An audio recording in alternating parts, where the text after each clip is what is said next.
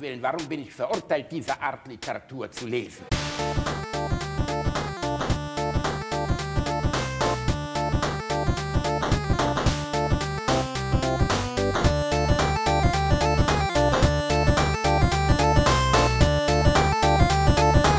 Ich lache niemals unter meinem Niveau. Das ist die Tablette. Sieh sie dir an. Es erregt mich, wenn ich daran denke, dass du sie schluckst. Ich möchte heute eine sehr anspruchsvolle Befriedigung. Ich möchte dich und mich erniedrigen. Oh, das verstehe ich nicht. Dein Körper ist schön. Ich brauche ihn. Ich möchte ihn vereinigen mit etwas, worüber wir uns einig sind. Dass es nicht schön ist, aber es ist doch letzten Endes alles anders. Pfui, aber fein. Ich möchte dich pissen sehen. Ich möchte etwas Geheimes sehen, das du für gewöhnlich vor mir verbirgst. Etwas, was du ganz alleine machst. Ich möchte das Geheimnis durchdringen, das du vor mir hast. Aber ich habe doch kein Geheimnis. Dann schlucke diese Tablette. Sie zwingt dich, Wasser zu lassen, auch wenn du es nicht möchtest. Oh mein Gott, grenzvoll. Die Verbindung vom Schönen und Widerwärtigen erregt mich. So nimm du sie zuerst. Ich nehme sie. Aber ich werde dich bepissen und du wirst es sie gefallen lassen müssen. Nimm sie. So, geschehen. Weißt du, was jetzt passieren wird? Aber das ist widerlich. Piss mich an. Piss. So, mach doch. Ja. Du Piss, du Schwein. Du geile Sau. Du verkommene Nutte. Du bist...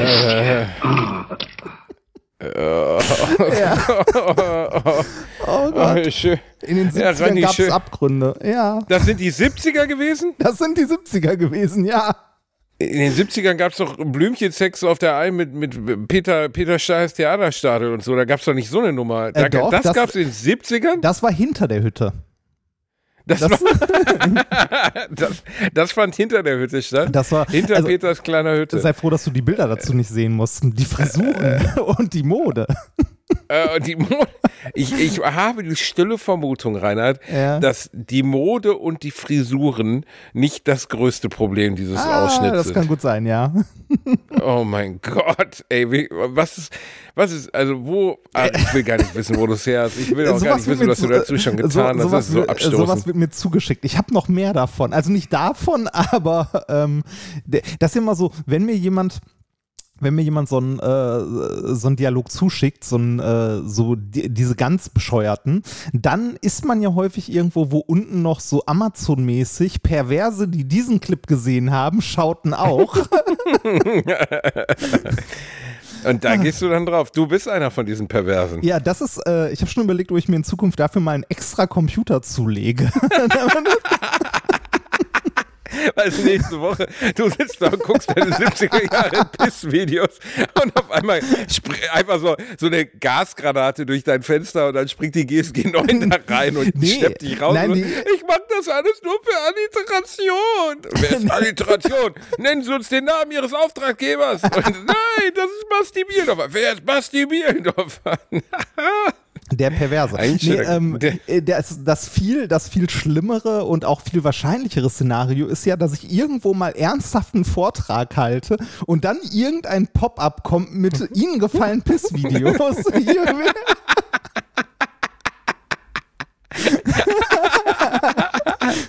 Sie schauten auch Kacke auf den Bauch. Ja. So eine Notification auf deinem MacBook einfach so. Also man Kacke glaubt, auf den Bauch 8 ist erschienen. Man glaubt ja nicht, was man alles so an Spuren hinterlässt, ne, im Internet. Ich finde es immer lustig, ich gucke ja leidenschaftlich gerne Medical Detectives, da haben wir ja schon mal drüber gesprochen. Ja. Und man hat ja das Gefühl, jede Medical Detectives-Folge wurde irgendwann Anfang der 90er aufgenommen. Obwohl das, glaube ich, ein fortlaufendes Format ist, was es auch immer noch gibt. Im Englischen heißt es lustigerweise nicht Medical Detectives, sondern da heißt es Forensic Files, die gleiche Sendung. Oder in der amerikanischen Fassung.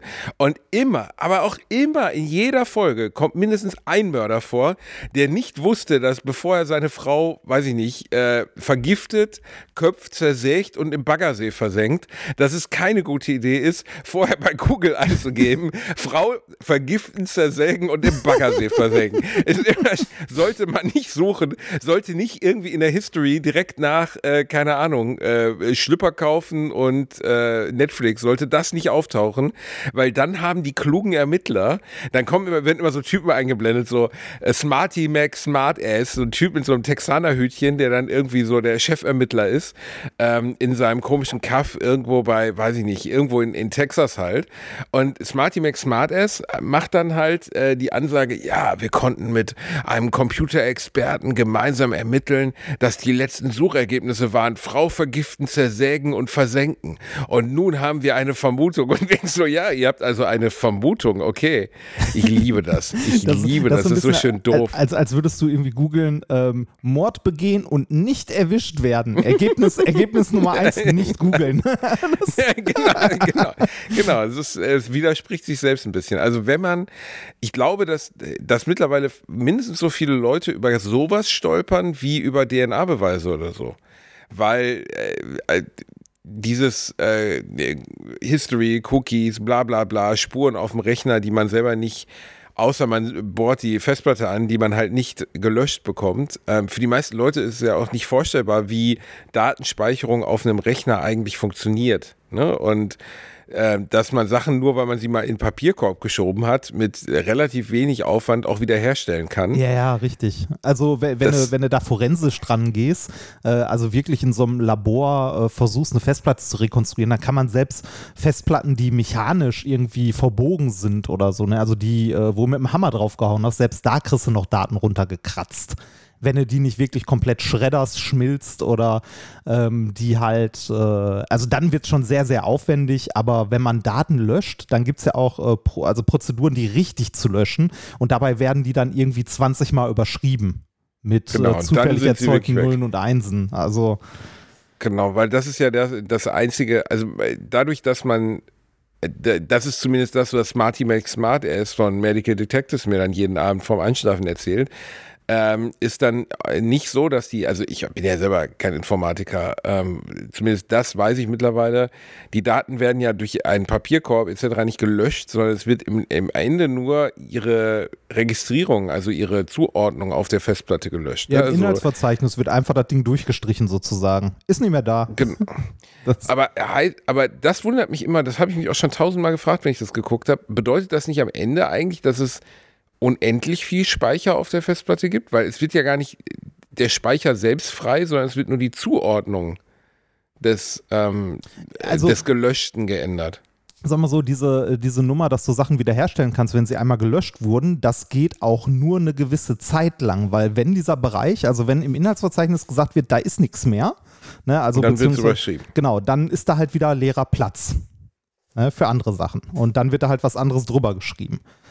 Aber selbst das kann man noch rekonstruieren, wenn halt nicht mehrfach was drüber geschrieben wurde. Ich weiß allerdings nicht, wie das heutzutage mit Festplatten ist. Das ist ja auch so ein Ding, was mich immer wieder staunen lässt, neben Prozessoren, die mit ihren Transistoren immer kleiner geworden sind, die Speicherdichte auf so Festplatten. Ne?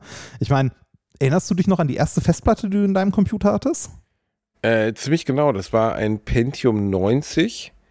Mit, lass mich nicht lügen. Das war der Prozessor und die Festplatte? Ja, ich weiß, dass es der Prozessor war. Ich denke gerade an den Rechner zurück. Den habe ich damals mir extra für StarCraft 1 gekauft. War eine Wahnsinnsinvestition.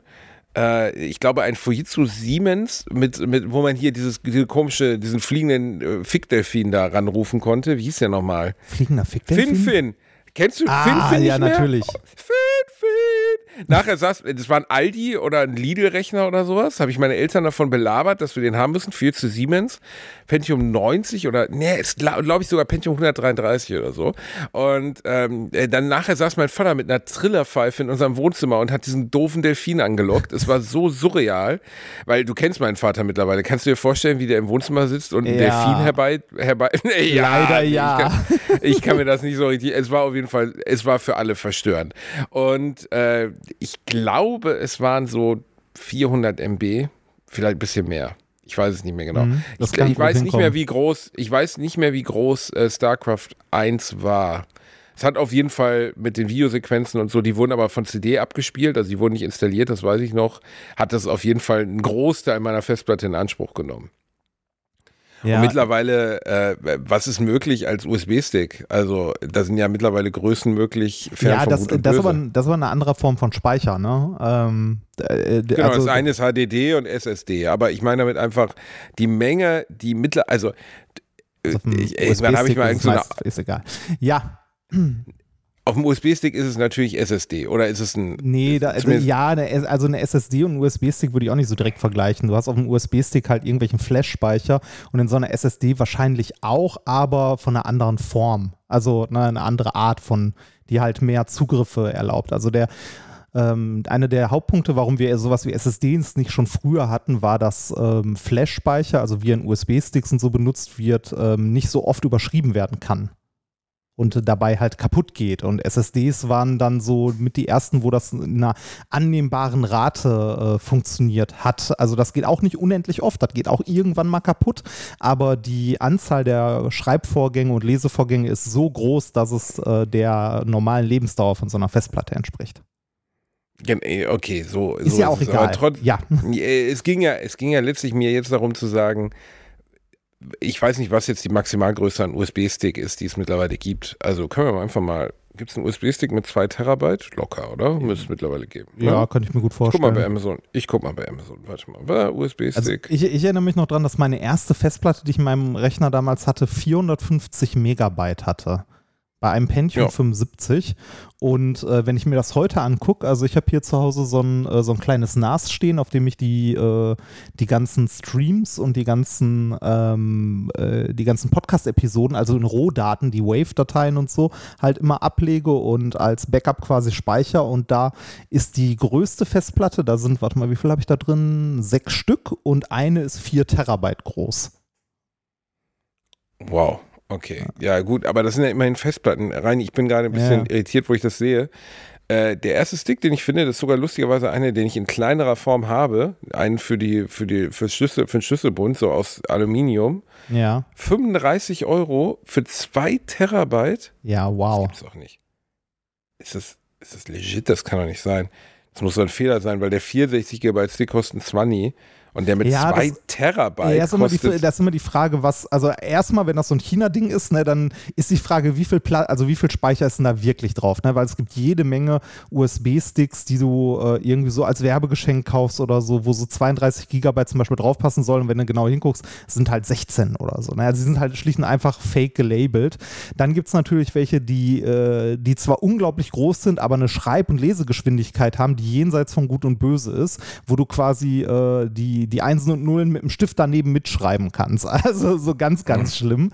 Und dann gibt es halt auch gute Karten, die dann ein bisschen teurer sind. Also da machen sich dann Preisunterschiede bemerkbar. Das merkst du ja auch, wenn du für Kameras oder so, wenn du da SD-Karten kaufst. Genau, oder für Spielekonsolen oder so. Gibt es ja auch langsamere und schnellere. Und ich habe gerade... Aber ich sag mal hier, 1 Terabyte ist, und der ist auch okay bewertet. Die Leute schreiben, wäre schnell genug und alles okay. Einfach für die Hosentasche 1 Terabyte USB-Stick. Ja, was ich das immer noch... Reini, Alter, gib dir das mal, 1 Terabyte. Ja, also was ich noch beeindruckender finde und was mich immer noch mehr umgehauen hat, waren die Micro-SD-Karten, die so groß sind wie ein kleiner Fingernagel. Ja, stimmt. Und so dick wie ein Blatt Papier. Und da habe ich gerade mal so ganz kurz schnell bei Amazon durchgescrollt. Da ist das Größte, was ich gefunden habe, ein halbes beziehungsweise 1 Terabyte auch. Da denkst du dir so, wow, was, also Speicherplatz ist heutzutage wirklich so, okay, davon haben wir einfach genug. Also Speicherplatz haben wir einfach genug. Wobei man auch sagen muss, dass die Datenmengen viel größer geworden sind. Da haben wir auch schon mal drüber gesprochen. Wenn du dir jetzt irgendwie das neue Battlefield oder so runterlädst, ich weiß nicht, ob ich das schon geladen habe, dann bist du irgendwie bei, weiß nicht, 60 Gigabyte oder so, die das hat? Ja, das ist, Alter, der absolute Abbringer ist ja sowieso Call of Duty. Ja, die neue Call of Duty War, 250 Gigabyte. What? Ja, 250 Gigabyte belegt Call of Duty auf der PS5-Festplatte zum Beispiel. Mit Warzone und mit dem Multiplayer-Modus und dem Singleplayer-Modus. Irgendwann haben sie auf dem Rechner dann eingeführt, dass man die separat voneinander installieren kann. Ob es auf der PS5 geht, weiß ich nicht. Aber 250 Gigabyte Daten für ein Spiel, wo die Singleplayer-Kampagne 5 Stunden lang ist, ist schon schwierig. Das kann man auf Datenträgern doch gar nicht mehr verkaufen, sowas, oder? Mal abgesehen davon, dass du erstmal, wenn du es installiert hast, wahrscheinlich erstmal 10 Gigabyte Patch runterladen musst. Also es ist auf jeden Fall, passt es auf eine Blu-ray und wird dann entpackt oder so. Die Installation dauert ewig. Ja. Das ist... weiß ich nicht. Also ich ich finde es unverhältnismäßig und dann irgendwann, selbst mit der schnellsten Internetleitung lädt sich ja dumm und dämlich, wenn ein Spiel 250 Gigabyte hat. Ja, Wahnsinn. Und das muss, also da würde ich dann schon Fotorealismus oder sowas erwarten. Das ist, Speichergrößen sind ja relational nicht unbedingt zu der entstehenden Optik. Also ich habe, was war das letzte nochmal? Ich habe letztens ein Spiel gesehen, das sah unglaublich schicki aus und hatte irgendwie 3 Gigabyte oder so. Das hat was mit den Texturen zu tun, das hat natürlich was mit dem Art-Design zu tun. Mhm. Aber es geht ja eher, worüber wir eben sprachen, geht ja darum, wie viele Informationen du auf einen beschissenen Wegwerf-USB-Stick schreiben kannst, wie viele Bücher, wenn du es nur in Büchern, du könntest die Bibliothek von Alexandria mit allen Büchern, die da drin waren, auf einen USB-Stick in deine Tasche stecken. Und der wäre wahrscheinlich halb voll. Ne? Also das ist ja der Verbrauch von normalem, keine Ahnung was, PDF oder Doc-Dokumente oder so oder Textdokumente erst recht, das ist ja nichts an Speichergröße. Sehr lächerlich. Ja, also mir ist irgendwann mal bewusst geworden als Jugendlicher oder so, dass es niemanden mehr gibt, der sowieso nicht, aber dass es niemanden gibt, der irgendwie annähernd alle Bücher gelesen hat. Oder alle großen bekannten Bücher mal gelesen hat. Weil das ist heute ist das nichts, was einen irgendwie erstaunt, aber ich sag mal so, als kleiner dummer Junge Anfang der 90er, als das Internet noch nicht so groß war, bist in so eine Bibliothek gegangen, irgendwie die Stadtbibliothek, und dachte so, boah, eigentlich müsste es doch irgendjemanden geben, der das alles mal gelesen hat, ne? Oder das Lesen. Und ist natürlich super naiv als Kind, keine Frage. Aber irgendwann weißt du dann so, es kommen jeden Tag so viele Bücher raus, dass ein Menschenleben nicht ausreicht, das zu lesen. Also nicht mal wahrscheinlich das, was in einem Tag weltweit rauskommt, wird für einen Menschen schon schwierig in seinem Leben. Also wir produzieren so viel Informationen. Das fand ich hast du mal den Medikus gelesen von Nora Gorton? Nee, Medikus habe ich nie gelesen. Er ist ein nicht unempfehlenswertes Buch. Es geht um einen, ich weiß nicht mehr, wie er heißt, es ist viel zu lange her, 10, 12, 15 Jahre. Es geht um einen Jungen, jedenfalls ein junger Mann, der mit einem Bader, also so eine Art herumziehenden Heile- und Tränkeverkäufer, ist es das Spätmittelalter? Ich weiß nicht mal, in welcher, so 13. bis 14. Jahrhundert, glaube ich, so unterwegs. Wahrscheinlich werde ich jetzt wieder kastriert dafür, dass ich das falsche Jahrhundert sage. Ich weiß es nicht. Auf jeden Fall lange, lange, lange vor der Industrialisierung, Strom und sonst was. Der zieht mit dem über die Lande und lernt bei diesem Bader die Grundsätze der damaligen Medizin. Und erfährt dann immer mehr, dass im fernen Asien, beziehungsweise halt im Orient, soll es Ärzte geben, die schon Operationen durchführen, die zum Mittelalter dort, wo das jetzt stattfindet, ich glaube, es startet ja in England, unvorstellbar sind. Ne? Und dann interessiert er sich immer mehr dafür und geht dorthin. Und das, was ich mich noch erinnere an dieses Buch, warum ich da jetzt drauf hinaus will, ist, dass der gesamte Wissenskomplex in Bezug auf Medizin, Körper etc. passte zur damaligen Zeit in ein paar Bücher rein. Und diese Bücher erstens gab es ja keinen Buchdruck, das heißt, die wurden nicht vervielfältigt, sondern die gab es dann wirklich einzeln zum Lesen in Klostern und so. Ne? Also die wurden schon abgeschrieben, Handfern. Das waren ja die großen Schreibstuben in den Klostern. Das war das, was sie den ganzen Tag gemacht haben. Die haben Bücher abgeschrieben, also vervielfältigt. eigentlich völlig absurd, wenn man darüber nachdenkt, dass da einfach ein Dutzend oder 20 oder 30 alte Männer sitzen und Bücher abschreiben. Da hat Gutenberg sie dann irgendwann vorgerettet, aber die Gutenberg, nicht mit dem Politiker verwechseln, egal. Jedenfalls der Gedanke, dass dieses ganze Wissen, was jetzt zum Beispiel Medizin betrifft etc., in ein paar Bücher gepresst ist und dass das auch exklusiv für eine gewisse Kaste an Menschen ist, die Zugang überhaupt zu diesen Büchern haben. Also in dem Buch geht es ganz viel darum, dass er nach Asien geht oder in den Orient geht und bei einem der bekanntesten damaligen Chirurgen lernt und so weiter und dann auch ganz begierig darauf ist, Bücher darüber zu lesen. Und das ist ja vorbei, diese Zeit. Also um Wissen zu erlangen, geht kaum noch einer von uns in Bibliotheken, was schade ist. Das stimmt. Und selbst wenn, muss man natürlich sagen, hat man auch bei Büchern immer das Gefühl, die Sorge, ich weiß gar nicht, wie man das formulieren soll, kriege ich das, was ich jetzt in diesem 400 Seiten, also ich spreche jetzt nicht von Prosa oder so, ich spreche jetzt von einem klassischen Sachbuch über irgendwas. das, wo ich mich jetzt hier durchblättere, kriege ich das vielleicht in komprimierter, entspannterer und verständlicher Art und Weise digital nicht schneller? Und leider muss man sagen, ist sehr oft die Antwort ja. Ne? Also ja, gefühlt. Also ich erzähle ja gerne die Geschichte aus der Zeit, als ich noch an der Uni gearbeitet habe und also an meiner Doktorarbeit gearbeitet habe, also nicht geschrieben habe, sondern wirklich im Labor gearbeitet habe und Literaturrecherche auch gemacht habe. Also geguckt, was ist denn der aktuelle Stand der Forschung in dem Bereich, was sind die neuesten Erkenntnisse der letzten Monate und so weiter und so weiter. Da liest man ja wissenschaftliche Veröffentlichungen, also die als Paper, also so 3- bis 4-seitige Veröffentlichungen in irgendwelchen Fachzeitschriften veröffentlicht wurden. Und da konnte ich natürlich in die Bibliothek gehen und da gucken, ob die aktuellen Ausgaben dieser Zeitschriften dort lagen, wenn die denn noch in Papierform überhaupt ausgeliefert wurden. Was natürlich nicht der Fall ist, sondern meistens ist es in irgendeiner Form digital. Da musste ich gucken, hat meine Universität eine Lizenz für diese Zeitschrift? Also kann ich über meine Bibliothek darauf zugreifen? Ja, die Lizenzen, genau, die Edu-Lizenzen, das will ich auch nicht vergessen, aber auch mal so unfassbar öde. Ja, wenn du dann ein Paper irgendwo abgreifen musstest, über diese Biblio zu geben. Das ist tatsächlich ein riesiges Problem, weil das habe ich, glaube ich, bestimmt auch schon mal erzählt. Als Wissenschaftler, wenn du in so einer normalen Zeitschrift was veröffentlicht, also deine Forschungsergebnisse und so, trittst du an den Verlag, der das Ganze veröffentlicht, alle Rechte ab.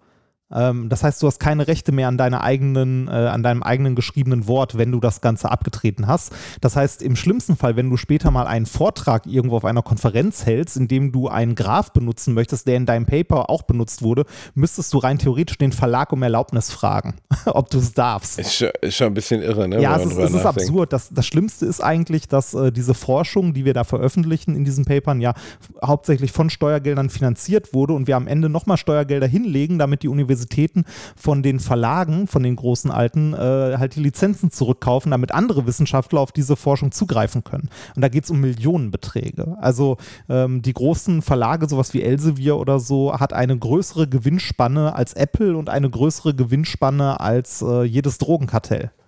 Das ist Wahnsinn. Wirklich? Ja. Yeah, ja, weil deren Invest sehr gering ist und deren Payoff extrem hoch, ne? Die haben keine, also es gibt im Grunde keinen Invest, das ist ein historisch gewachsenes System, weil man schickt sein Paper dahin zum Veröffentlichen und die schicken es dann an andere Wissenschaftler, die aus dem gleichen Fachgebiet kommen, die halt überprüfen, ob das denn so richtig ist, was da veröffentlicht wurde oder Anmerkungen machen, das nennt man Peer Review. Diese anderen Wissenschaftler, die es machen, bekommen dafür natürlich kein Geld. Sondern das macht man so. Ja, das ganze System ist kaputt, da gibt es haufenweise Vorträge drüber, das ist sehr, sehr traurig. Ich war ja nie so ein bemühter Student, aber ich hatte damals eine Einführungsveranstaltung, wo jemand, mit dem ich danach befreundet war, die Bibliotheksführung gemacht hat. Und das war so ein Typ, der Thorsten, super guter Typ, eigentlich Menschen, also Seele von Mensch, aber halt jemand, der... sagen wir mal, diesen NC-1er-Studiengang halt auch verdient hatte. Also der hat sich auch einfach Mühe gegeben. Und er hat auch leidenschaftlich gerne in der Bibliothek rumgehangen und hat uns 10 kiffenden, saufenden 24-Jährigen dann versucht, das Wunder der Uni-Bib Osnabrück beizubringen. Wir sind direkt danach uns erstmal einen Ballern gegangen und ich habe mich so zu Tode gelangweilt. Dann hat er uns erklärt, wie man Artikel sucht und wie man über die Uni hat ja so verschiedene Zugänge zu verschiedenen Portalen, bei denen es verschiedene Paper gibt und da glühten seine Augen vor Begeisterung. Oh, der neue, keine Ahnung, Watkins ist raus. Oh, toll, das wollte ich ja sowieso lesen. Ich habe, glaube ich, in meiner gesamten Uni-Karriere, ich weiß, dass mir wahrscheinlich gleich kommt hier bei mir die GSG 9 und schraubt mir das Diplom von der Wand, nicht ein einziges Paper aus Interesse gelesen, nicht eines, alles nur aus Zwang. Es hat mich einfach nicht interessiert. Ja, es hat mich einfach überhaupt nicht interessiert. Da hast du es falsch studiert. Ja, weiß ich nicht. Das Problem, das war noch das, was mich am meisten interessiert hat. Also, weißt du, das muss man sich mal vorstellen. Die Menge, also... Ich kann das nachempfinden. Also ich kann das ein bisschen nachempfinden. Aber du magst schon deinen Job. Du bist schon gerne Physiker geworden. Aber ich habe das Studium zwischendurch auch echt hart gehasst und auch hart gekotzt. Also ich hab auch zu Hause gesessen und geheult, weil ich gedacht habe, ich bin zu doof und schaffe und kann das alles nicht und verstehe das nicht und so. Also das ist auch während meines Studiums mehr als einmal passiert. Ich war aber auch nie jemand, der so viel in der Bibliothek war oder viele Bücher hatte, weil bei uns war es irgendwie immer so, du hast halt, weiß nicht, der Prof hat dir 1, 2 Bücher empfehlen zu der Vorlesung, die hast du dann geholt, die hatten 100 Seiten und wenn du es irgendwie geschafft hast, während des Semesters die ersten 50 davon zu lesen und zu verstehen, dann warst du schon gut mit dabei. Ja, aber dann gab es immer einen im Studium, den hattest du auch, der hat es leidenschaftlich gerne gelesen. Ja, ja. Der war am Start. Und das ist auf jeden Fall ein ganz anderer Typ gewesen, als wir es waren, Reini. Ich meine, du warst aber trotzdem war irgendwie noch mit einer gewissen, ich weiß es nicht, ich glaube schon, dass du mit einer gewissen Leidenschaft dabei warst. Ja. Meinst du nicht? Ja, es geht. Also bei mir war das, hat sich das sehr hart gespalten in dem, was ich, also je nachdem, was ich tun musste. Als ich an dem Punkt war, dass ich im Labor arbeiten konnte und wirklich halt meine eigenen Experimente gemacht habe, irgendwas gebaut habe, also Maschinen konstruiert habe und versucht habe, irgendwas rauszufinden und so, das habe ich super gerne gemacht. Also ich habe auch super gerne im Labor später, also während der Diplomarbeit und während der Doktorarbeit irgendwie Anlagen aufgebaut, Messverfahren irgendwie angepasst und mir überlegt, wie ich Probleme lösen kann bei Sachen, die ich da synthetisieren möchte oder so. Das habe ich super gerne gemacht, aber im Studium, sagen wir mal, in theoretischer Physik irgendwie oder in Mathe zu sitzen und mir das Hirn darüber zu zermartern, ob jetzt irgendwas eine holomorphe Abbildung ist oder nicht, das habe ich nicht so gerne gemacht. Eine holomorphe. Reini, was ist denn eine holomorphe Abbildung? Das kann ich dir nicht mehr erklären. Da bin ich raus. Ich konnte dir das mal erklären, aber da bin ich raus. Gab es bei dir sowas, was du, also wenn du jetzt zurückdenkst, was du wirklich gerne geworden wärst? Mir fällt eine Sache ein, die ich damals aber aus irgendeinem Grund nicht mal versucht habe. Ich hätte ja problemlos mal einen Artikel schreiben können und da hinschicken können. Ja, ich weiß nicht. Also ich glaube, mein größtes Problem war damals auch nach der Schule schon, dass ich eigentlich nie wusste, was ich werden will oder was ich tun will. Also nicht nur nach der Schule, auch nachdem ich mein Diplom hatte, wusste ich das nicht. Deshalb habe ich noch promoviert. Ist das nicht der beste Grund, um einen Doktortitel zu erwerben? What the fuck? Ich weiß nicht, was ich mit meinem scheiß Leben anfangen soll. Weißt du was? Mach doch einen Doktor, genau. Nee, das passiert häufiger, als du glaubst. Man hängt dann da an der Uni in der Arbeitsgruppe, kümmert sich nicht drum, sich irgendwie einen Job zu suchen und dann sitzt man da und denkt sich so, ja, okay, ich könnte jetzt nichts tun, aber der Prof hat auch gesagt, ich könnte theoretisch hier bleiben. Dann bleibe ich einfach noch ein bisschen. Das passiert viel, viel häufiger, als du denkst. Aber Reini, das ist so ein bisschen wie der verkiffte Typ, der auf der Party auf der Couch einschläft und am nächsten Tag bei fremden Leuten liegt, die er gar nicht so richtig kennt, weil er bei Kollegen mitgegangen ist. Und jetzt liegt er bei diesen fremden Leuten auf der Couch und die sagen, ey, hast du Bock hier, du kannst gerne noch liegen bleiben. Und du bist dann der Typ, der sagt, ach ja, gut, ne, warum nicht? Ja, du glaubst gar nicht, wie oft das passiert. Bei allen Leuten. Also es gibt diese Variante von Leuten, die irgendwie, sagen wir mal, eine wissenschaftliche Karriere machen und promovieren oder sonst was, weil sie wirklich ehrgeizig sind und das halt machen wollen und so. Und es gibt die Leute, die irgendwie zu verplant sind oder irgendwie nicht wissen, was sie wollen. Ey, wie viele Leute ich kennengelernt habe, die ihr Studium irgendwie durchgezogen haben oder zu Ende gemacht haben, weil sie einfach nicht wussten, was sie sonst hätten tun sollen. Ne? Also ich meine, die Zeit, in der man sich entscheidet, was man studieren möchte, wenn man studieren möchte, ne? Oder wann man eine Ausbildung macht oder so, da ist man noch so jung und hat so wenig Ahnung von dem, was man eigentlich will. Ich finde es nicht komisch und auch nicht ungewöhnlich, dass es so unglaublich viele Leute gibt, die im Laufe ihres Berufslebens irgendwann merken, das ist alles Kacke, ich mache doch was anderes. Ich meine, da haben wir ja schon ein paar Mal drüber gesprochen, ja. Ne? Genau dieses Gefühl, nach dem Abi da zu stehen, nicht zu wissen, was man machen soll. Aber das ist doch, meinst du, das ist so ein exklusiv deutsches Ding oder ist das? Nee, also, ich glaube, das geht allen so. Ich glaube, das ist so ein... es geht allen Jugendlichen auf der Welt so, in allen Kulturen, glaubst du? Also natürlich, okay, es gibt die Kulturen, sagen wir mal, oder es gibt Kulturen, in denen ein Stück weit durch deine Kaste, zum Beispiel in Indien, ja vorgegeben ist, was in welche Richtung du tun wirst. Ja, aber offiziell gibt es die nicht mehr, ne? Ja, ja. Aber es gibt Kulturen, in denen deine Familie oder die gesamte Kulturen, aber es gibt zumindest Länder, in denen eine so hohe Armut besteht, dass eigentlich klar ist, dass die Kinder schon früh anfangen zu arbeiten und dass da auch nicht um Selbstverwirklichung geht, sondern einfach die Familie am Leben zu halten. Aber jetzt nehmen wir es mal die normalen, oder nicht ein falscher Begriff, die Wirtschaftsnationen der Welt, die Wirtschaftsländer, Schweden, Frankreich, Deutschland, USA, Russland von mir aus auch. Der Kontrast zwischen Individualismus und Vorgabe, ist der wohl bei allen gleich? Ich glaube, dass es Länder gibt, die auf jeden Fall Schüler viel, viel, viel besser darauf vorbereiten, was auf sie zukommt, als Deutschland das tut. Ja. Also vorbereiten, keine Frage. Aber zu wissen, was man wirklich tun will, das ist nicht nur ein Ding, was auf Jugendliche beschränkt ist. Ich glaube, das geht auch ganz, ganz vielen Erwachsenen immer noch so. Also ich meine, wie viele Leute kennst du, die ihren Job wirklich lieben? Echt wenige. Die ihn auch machen würden, wenn sie nicht das Geld bräuchten. Ganz ehrlich geantwortet, natürlich total wenig. Ja, klar. Genau. Ich meine, warum gibt es so Tassen mit Halte durch, es ist bald Freitag? Also, ich glaube, da sagst du was Kluges. Ich glaube, dieses Verehren der Wochentage oder dieses der Freitag und am Montag schlecht drauf sein und so, das hat ganz viel mit Erwerbstätigkeit zu tun und ganz viel damit, dass viele Menschen ihren Job als Mittel zum Zweck sehen. Viele Menschen arbeiten für Samstag und Sonntag. Ja, das oder ist, für den Sommerurlaub. Das ist oder ja auch okay. Für das neue Auto. Ja, total. Das ist die Realität und das ist ja auch legitim. Aber noch geiler ist es natürlich, wenn du gar nicht weißt, also wenn es dir scheißegal ist. Zum Beispiel in meinem Job gibt es ja keine Wochentage. Gibt es halt einfach nicht. In meinem auch nicht. Ich weiß oft nicht. Ich weiß manchmal einfach nicht, was für einen Wochentag wir haben, weil das keine Relevanz für mich hat. Ich weiß das sehr häufig nicht und das hat meine Frau eine ganze Zeit lang wahnsinnig gemacht, dass ich nicht mal weiß, welcher Wochentag ist. Und dann hat sie auch zu mir gesagt, wie kannst du nicht wissen, welcher Wochentag ist? Das hat sich mit der Pandemie, seitdem sie im Homeoffice ist, geändert. Da hat sie dann irgendwann auch mal, also nein, nicht irgendwann verstanden, aber da gab es dann auch Tage, wo sie sagte so, okay, ich wüsste jetzt auch nicht so genau, welcher Tag ist, weil halt die Routine fehlt. Ne? Also, genau. Weil im Grunde, also wenn du so wie wir halt so einen Job hast, der auch am Wochenende stattfindet und so, ne? Also eigentlich jederzeit stattfinden kann, dann verliert das Wochenende an sich auch seine Bedeutung. Abgesehen, also das Wochenende und Urlaub gewinnt nur noch dadurch Bedeutung, dass halt deine Liebsten eventuell dann auch frei haben oder Zeit haben. Aber genau, das ist, deswegen hat das Wochenende noch einen Wert.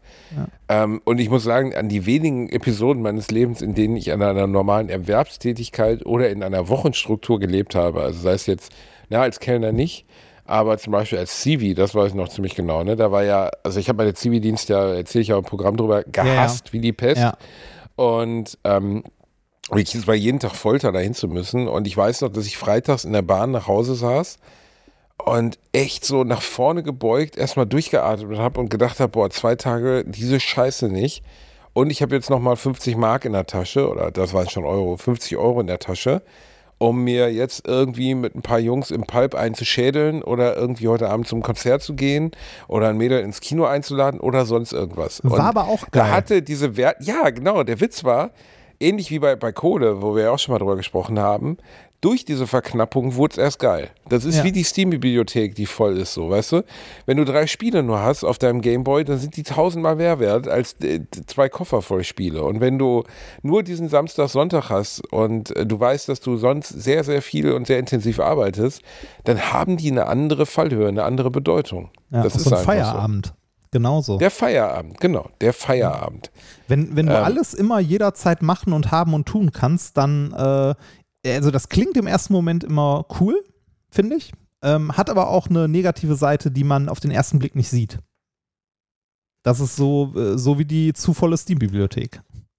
Ja, deswegen drehen ja viele Stars so durch. Also deswegen sind Leute wie Kim Kardashian, Kanye West und etc.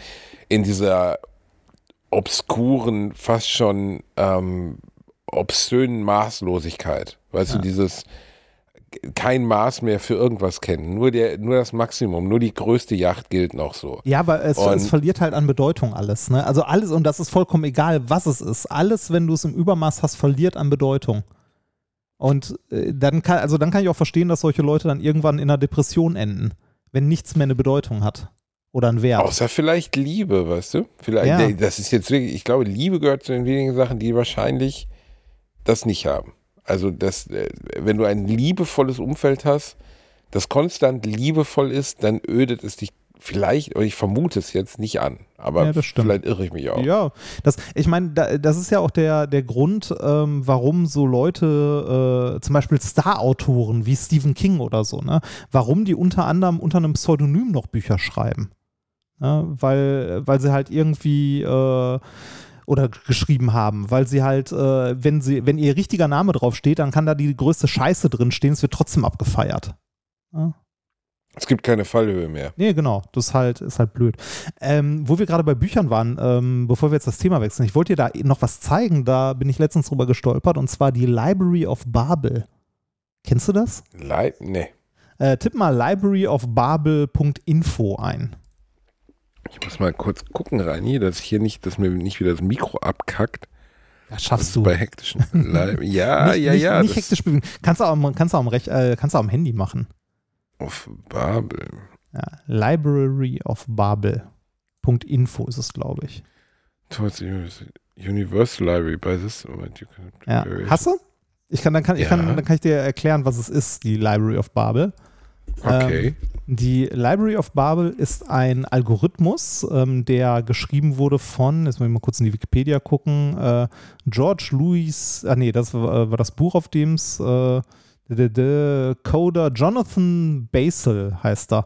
Das ist ein Algorithmus, der die Permutationen aller Buchstaben, also aller 26 Buchstaben, Space, Komma und Punkt oder so, glaube ich, erzeugt quasi. Das heißt, der bildet eine Kombination aus Buchstaben, also aus wirren Buchstaben, die sich aber nicht wiederholen, also alle möglichen, also Permutation heißt Möglichkeiten, ne? Wenn du zum Beispiel die Zahl 1, 2, 3 hast mit 3, machen wir das anders. Du hast die 0 und die 1 und du hast 2 Stellen, die du belegen kannst. Dann okay, Reini, stopp, ganz kurz, bin ich auf der richtigen Seite gelandet? Ich bin auf libraryofbabel.info. Ja. Okay, und da ist eine sehr cleane Seite, wo irgendwie 7, 8 Worte untereinander stehen. Da habe ich jetzt oben mal einfach meinen Namen eingegeben. Bei Search? Und dann klappt, bei Search, genau, und jetzt klappt ein Buchregal auf und noch ein Buchregal und noch ein Buchregal. Ja. Und jetzt sind hier, also es sieht eigentlich aus wie Blindtext oder sowas. Ja, genau. Das sind halt die Permutationen. Also du nimmst dir alle Buchstaben, die es gibt, also im Englischen, da sind jetzt Umlaute und so nicht mit drin, Abstand, Komma, Punkt und so, und bildest aus diesen Buchstaben alle möglichen Kombinationen. Und zwar also ein bisschen das Lotto-Prinzip, dass man nicht glauben kann, dass aus 49 Zahlen irgendwie 37 Billiarden Kombinationen, also genau, 26 genau Buchstaben, das gleiche dann. Diese Website, die hält das natürlich nicht vor, sondern die generiert das in Echtzeit quasi. Und zwar generiert die alle möglichen Seiten, die es gibt, aus 3200 Buchstaben. Also auf einer Seite sind immer 3200 Buchstaben und da generiert die alle Seiten, die damit möglich sind. Also du nimmst eine Seite, 3200 Buchstaben und alle Möglichkeiten, die du aus allen Buchstaben bilden kannst, erzeugt die. Das führt am Ende dazu, dass du 10 hoch 4677 Seiten hast. Okay. Das ist eine 10 mit 4677 Nullen, so in etwa. Ja, also 10 mal 10 mal 10 mal 10 mal 10. Also immer eine 0 hinten dran. Eine sehr große 10. Eine unglaublich große 10, genau. Und das führt dazu, dass in dieser Library of Babel, das basiert auf einem Roman, also auf einer Kurzgeschichte von 1941, dass in dieser Library, die du da vor dir hast, alles, was du dir vorstellen kannst, was halt 3200 Zeichen lang ist, drin ist, also enthalten ist. Egal was. Aber nicht okay. Solange es 3200 Zeichen lang ist, ist es dort enthalten. Du kannst zum Beispiel mal auf Search tippen, ne? Also wenn du auf die Seite gehst, da gibt es ja den Button Search oder halt die Dings, ne? Hast du? Mhm. Und da gibt's, dann geht so ein kleines Fenster auf und da steht dann Enter up to 3200 Characters. Und da tippe ich jetzt mal ein, der Bielendorfer hat einen sehr kleinen Penis und ist ein dummes Schwein. So, Punkt. Und dann tippe ich mal auf Search. Und dann sagt mir das Ganze steht im Buch PIN, also PINMYGRVN auf Seite 57.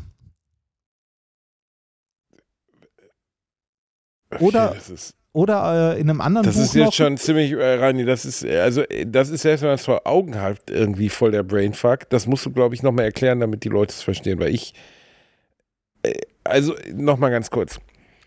Diese Seite erzeugt 10 hoch irgendwas, unfassbar viele Kombinationen aus 3200 Lettern, aus 26 Buchstaben, genau, mit Plus und Minus und sonst was. Genau. Und durch die Menge der möglichen Variationen. Es sind alle Variationen, die überhaupt zwischen diesen Buchstaben existieren, ja, ist irgendwo da drin auch der Satz, der Bielendorfer hat einen kleinen Pimmel enthalten. Ja. Aber auch in dieser Kohärenz, in diesem ganzen Satz oder auseinandergehakt? Nein, in diesem ganzen Satz, genau so. Mit den Abständen und dem Punkt am Ende und so. Der ist da drin enthalten. Also alles, was du in 3200 Zeichen schreiben kannst, in dieses Suchfeld, ist irgendwo in dieser Bibliothek enthalten. Und dieser Suchalgorithmus sagt dir wo, in welchem Buch, auf welcher Seite. Hat es nicht auch mal so ein, und jetzt, okay, Exact Match, Title, Z, also ich habe jetzt eingegeben, der Basti hat einen. Ja. Und dann steht der Title, ZRZ, HRB, Page 169, Location. Ja, da kannst du halt anklicken, ist ein Link dahin. Aber wenn ich da jetzt drauf gehe, dann steht halt einfach nur, der Basti hat einen da.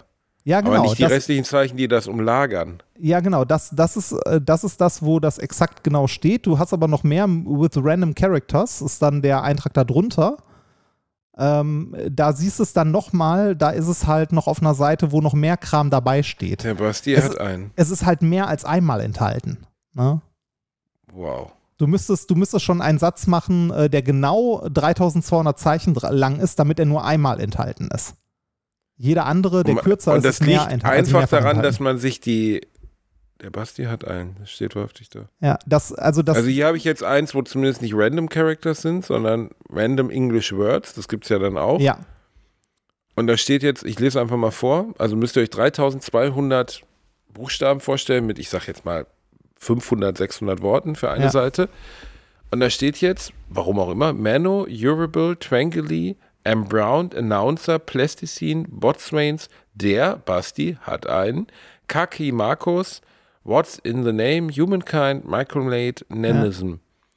Und das ist nur möglich, Reini, um das einmal kurz zu verstehen, dann gibt es noch eine andere Stelle, wo von mir aus der Basti steht, und dann gibt es noch eine andere Stelle, wo Basti steht, und noch eine Stelle, wo einen steht oder sonst was. Es gibt noch viele Stellen, wo genau der Satz, den du gerade hattest, auch noch steht. Und zwar alle Seiten, wo die Seite, die du gerade vor dir hast, auch ist, wo nur ein Buchstabe anders ist. Das heißt, das steht ein paar hundert Mal in der Bibliothek drin. Okay, das ist komplett irre. Ja, das ist irre. Das ist auch eine akademische Spielerei so ein bisschen. Also es ist halt ein Forschungs... War das nicht, dass du mal gesagt hast, wenn man... Nee, wie war das nochmal? Wenn man irgendwie unendlich oft in die Hände klatscht, dann hat man... Nee, jede beliebige Zahlenkombination ist in Pi enthalten. Zum Beispiel. Weil Pi so lang ist. Ja, Pi ist eine rationale Zahl, die hat kein Ende. Das heißt, die ist quasi endlos und jede mögliche Zahlenkombination ist irgendwo darin enthalten. Das heißt, wenn du den Buchstaben Zahlen zuordnest, ist irgendwo in Pi auch Shakespeare enthalten. Und sowas wie das jetzt ist eigentlich ja ausschließlich durch Rechner möglich, ne? Also das wäre ja niemals... Ja, genau. Das könntest du in haptischer Form, wenn du das erzeugen wollen würdest, dann hättest du einfach Lux, also hättest du... Ja, du hättest Containerladung voll mit Papier. Nee, du hättest, glaube ich, einen Papierstapel, der irgendwie einmal quer durch die Galaxie geht oder so oder noch mehr. Ne, ich meine, es sind, was hatte ich gesagt, 10 hoch 4677 Seiten insgesamt. Also das ist unglaublich, unglaublich viel. Und das ist auch eher so ein, also das ist halt ein Kunstwerk. Doofe Frage, am Ende. Aber wie kann das sein, dass das ein Rechner nicht mehr belastet, sowas? Das ist halt, also für einen Rechner ist das noch nicht viel. Ja. Wow, okay, ist es nicht. Nee, also der muss ja auch nicht immer alle erzeugen, sondern der muss ja im Grunde nur die Kombination ausspucken. Frag mich nicht, wie der Algorithmus dahinter aussieht und wie der genau funktioniert. Ist wahrscheinlich auch, also mit heutigen Computern nicht schwer, sowas zu machen. Ich wüsste echt gerne, wie viele Leute das verstehen, was wir gerade besprochen haben. Oder das nachvollziehen. Meinst du, wir langweilen gerade? Ja, entweder ist es wahnsinnig langweilig, weil es ist halt schon, nee, also es ist nicht langweilig, es ist schon faszinierend, wenn man sieht, es ist halt nur so unfassbar abstrakt. Ja. Weil der Gedanke dahinter ist ja einfach, also der Grundgedanke ist, es gibt ein begrenztes Set an Buchstaben. Ja. Ein begrenztes Set an Zeichen, weil halt jede Seite nur 3200 Zeichen hat. Ne? Das ist auch nochmal so eine Klammer drumrum. Und Und aus diesem begrenzten Set an Buchstaben, auf diesem begrenzten Set an Zeichen wird einfach jede mögliche Kombination ausgespuckt und dementsprechend ist auch alles, was irgendwie möglich ist an Kombinationen, auch explizite Sätze, die 50 Zeichen lang sind, sind dort drin enthalten, was nur an der unfassbaren Menge der Kombinationen liegt. Ja, genau. Das ist... Ich kann nur nicht ganz nachvollziehen, wofür tut man das? Also ich weiß nicht. Das ist, also wie gesagt, das ist ein Kunstwerk, beziehungsweise ein Kunstobjekt, beziehungsweise eine akademische Spielerei gewesen, angelehnt an eine Kurzgeschichte. The Library of Babel. Okay, das ist... Ich fand's spannend und wollte es dir deshalb mal zeigen, weil wir vorhin über Bücher gesprochen haben. Danke, Rainy Bär. Ja, bitte. Jetzt wollte ich dir mal was zeigen. Hast du eigentlich letzte Woche TV Total gesehen? Nee, ich habe nicht TV Total gesehen, weil ich war letzte Woche, als das lief, war ich Gast bei Orkenspalter TV auf Twitch. Orkenspalter TV. Ja, Orkenspalter TV ist ein, also nicht nur Twitch, sondern auch YouTube und so, also ein Channel, den es schon sehr lange gibt. Die haben auf Twitch 15.000 Follower oder so. Die machen Rollenspiele halt und also so Pen-and-Paper-Rollenspiele, ganz klassische, und streamen das. Und sind auch auf Conventions unterwegs und so weiter und so weiter. Und du hast da ein Pen-and-Paper-Rollenspiel mitgespielt online. Genau, ich war mit Niklas zu Gast. Ich habe in meinem Leben noch kein einziges Pen-and-Paper-Rollenspiel gespielt. Sollst du mal machen, ist witzig. Ja, ich war einmal eingeladen bei Martin E., ich sage jetzt nicht wieder den ganzen Namen, in meiner Klasse damals. Ja. Und ich war halt unreif, ich war 12 so. Ja. Und dann saßen wir alle zusammen. Und der Spielleiter hat irgendwie eine Sache erzählt, ne? Also war so ein Fantasy-Szenario und ich kam nicht auf den Gedanken klar, dass ich jetzt irgendwie alles sagen kann, weißt du? Ja. Also ich kannte, so, Pen and Paper funktioniert ja, ne? Genau, was sind die Regeln? Ich weiß noch, dass ich angegriffen wurde von irgendeinem echsenartigen Vieh, das irgendwie so Platten auf dem Rücken hatte und riesige Klauen und dann habe ich irgendwas gesagt, wie ich erzeuge ein Bannfeld aus purer Energie, das ein Maschinengewehr aus den 30er Jahren erzeugt oder sowas. Ja. Und dann saßen wir da alle und dann haben wir irgendwie gewürfelt und dann hat es nicht geklappt und dann hat das Vieh mich zermanscht. Und danach habe ich gedacht, okay, ich verstehe nicht, in welchem Rahmen das, also wir waren halt auch zu jung vielleicht, hatten zu wenig Erfahrung damit oder vielleicht brauchen wir jemanden, der durch diese Nummer durchführt. Der Spielleiter war halt auch erst 12, 13. Ja, das ist... Aber mir fehlte halt so dieses, ja, ich kann jetzt also alles sagen. Ich erzeuge einen Orkan aus Spülschwämmen, der das Monster tötet, so. Oder wie funktioniert das? Ja, das ist, also das hängt dann auch ein bisschen vom Spielleiter und von dem System, das du spielst, ab und so, ne? Also es gibt schon Regeln, was man tun kann, so ein bisschen und was nicht, aber es ist halt immer sehr offen, ne? Und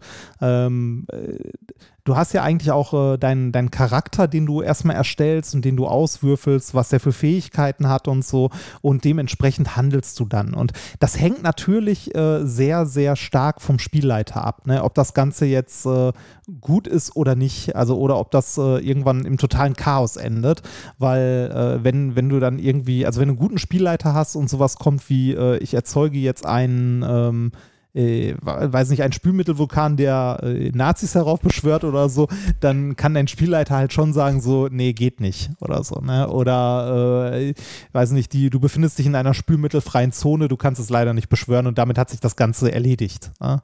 Also man sollte ja mit den Leuten, mit denen man zusammenspielt, schon irgendwie auch in dem Setting sich mental befinden, in dem man da spielen möchte. Und da ist 12 vielleicht nicht so das gute Alter. Das, man spielt ja auch nicht sich selbst, sondern man spielt ja dann meistens einen Charakter. Wir haben zum Beispiel, als ich bei Orgenspalter TV war, haben wir ein Abenteuer gespielt, das im Star Trek-Universum spielt. Okay, da hat man ja dann zumindest so eine vorgegebene Maßgabe. Es gibt genau, Phaser, also, es gibt Klingonen. Genau, es gibt Phaser, Klingonen, Romulaner, es gibt einen Captain. Ich war Chief Engineer, mein Name war Sven Steengard. Sven Stenga. Es hat ein bisschen was von Lasse Samström rein. Nee, ich finde, Sven Stenga hat so ein bisschen was von so einem Ikea-Möbel. Ich habe mich auch die ganze Zeit so gefühlt, als würde ich jetzt am Warp-Kern mit diesem Sechskant rumschrauben. Das ist so. Ja, und er hat dann halt gewisse Fähigkeiten bzw. Schwächen, gewisse Werte für irgendwie Intelligenz und so weiter und so weiter. Und dann spielt man halt so ein Abenteuer durch. Wir haben, also unser Abenteuer zum Beispiel hat damit angefangen, wir waren zu, 1, 2, 3, 4, wir waren 4 Leute und eine Spielleiterin. Unser Abenteuer hat damit angefangen, dass wir irgendwie auf unserer Erkundungsmission sind und einen Notruf von einem fernen Planeten bekommen, wo an unterschiedlichen Orten Leute plötzlich anfangen zu altern und wir dann dahin sind, das untersucht haben und herausgefunden haben, dass da unter anderem auch, wenn das in der Nähe der neutralen Zone war, Romulaner waren, die wir natürlich erst verdächtigt haben, aber es hat sich am Ende herausgestellt, dass es eine... Reini, erklär es mir erstmal, ich vercheck's sowieso nicht. Also der Spielleiter, ne? Ja. Hat der schon die fertige Geschichte vorher und nicht ganz. Der Spielleiter hat einen Rahmen für die Geschichte, also ein Abenteuer. Man kann halt so Abenteuer selber schreiben oder man bedient sich halt fertig geschriebene Abenteuer, die einen gewissen Rahmen immer im Rahmen des Regelwerks vorgeben. Also das zum Beispiel, in unserem Fall war jetzt dieser Vorfall auf diesem Planeten und wir hatten halt als Aufgabe, den zu untersuchen, sind dann da hingegangen. Ne? Und dann sagt halt der Spielleiter, ja, was wollt ihr denn jetzt machen? Ne? Und dann bist halt da als Crew und sagst so, okay, komm, wir scannen mal den Planeten und dann sagt dir der Spielleiter, was denn bei diesem Scan rausgekommen ist und dann überlegst du, was du als nächstes tun willst und so. Du hältst dich nicht zwingend immer genau an jeden Punkt im Abenteuer, sondern es gibt immer so Verzweigungen, was man tun kann oder was halt passieren würde, wenn etwas Bestimmtes eintritt.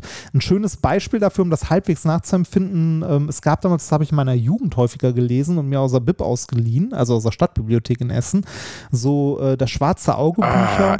So Bücher, wo du weiterblättern musstest, genau. Je nach Entscheidung. Genau. Das habe ich auch geliebt als Kind, aber ich war auch dafür, also ich wollte das unbedingt spielen, aber dann war ich halt auch zu jung, ich war irgendwie 10 und das hat ewig gedauert, bis ich das gelesen hatte, weißt du, und dann habe ich immer irgendwie die Lust verloren.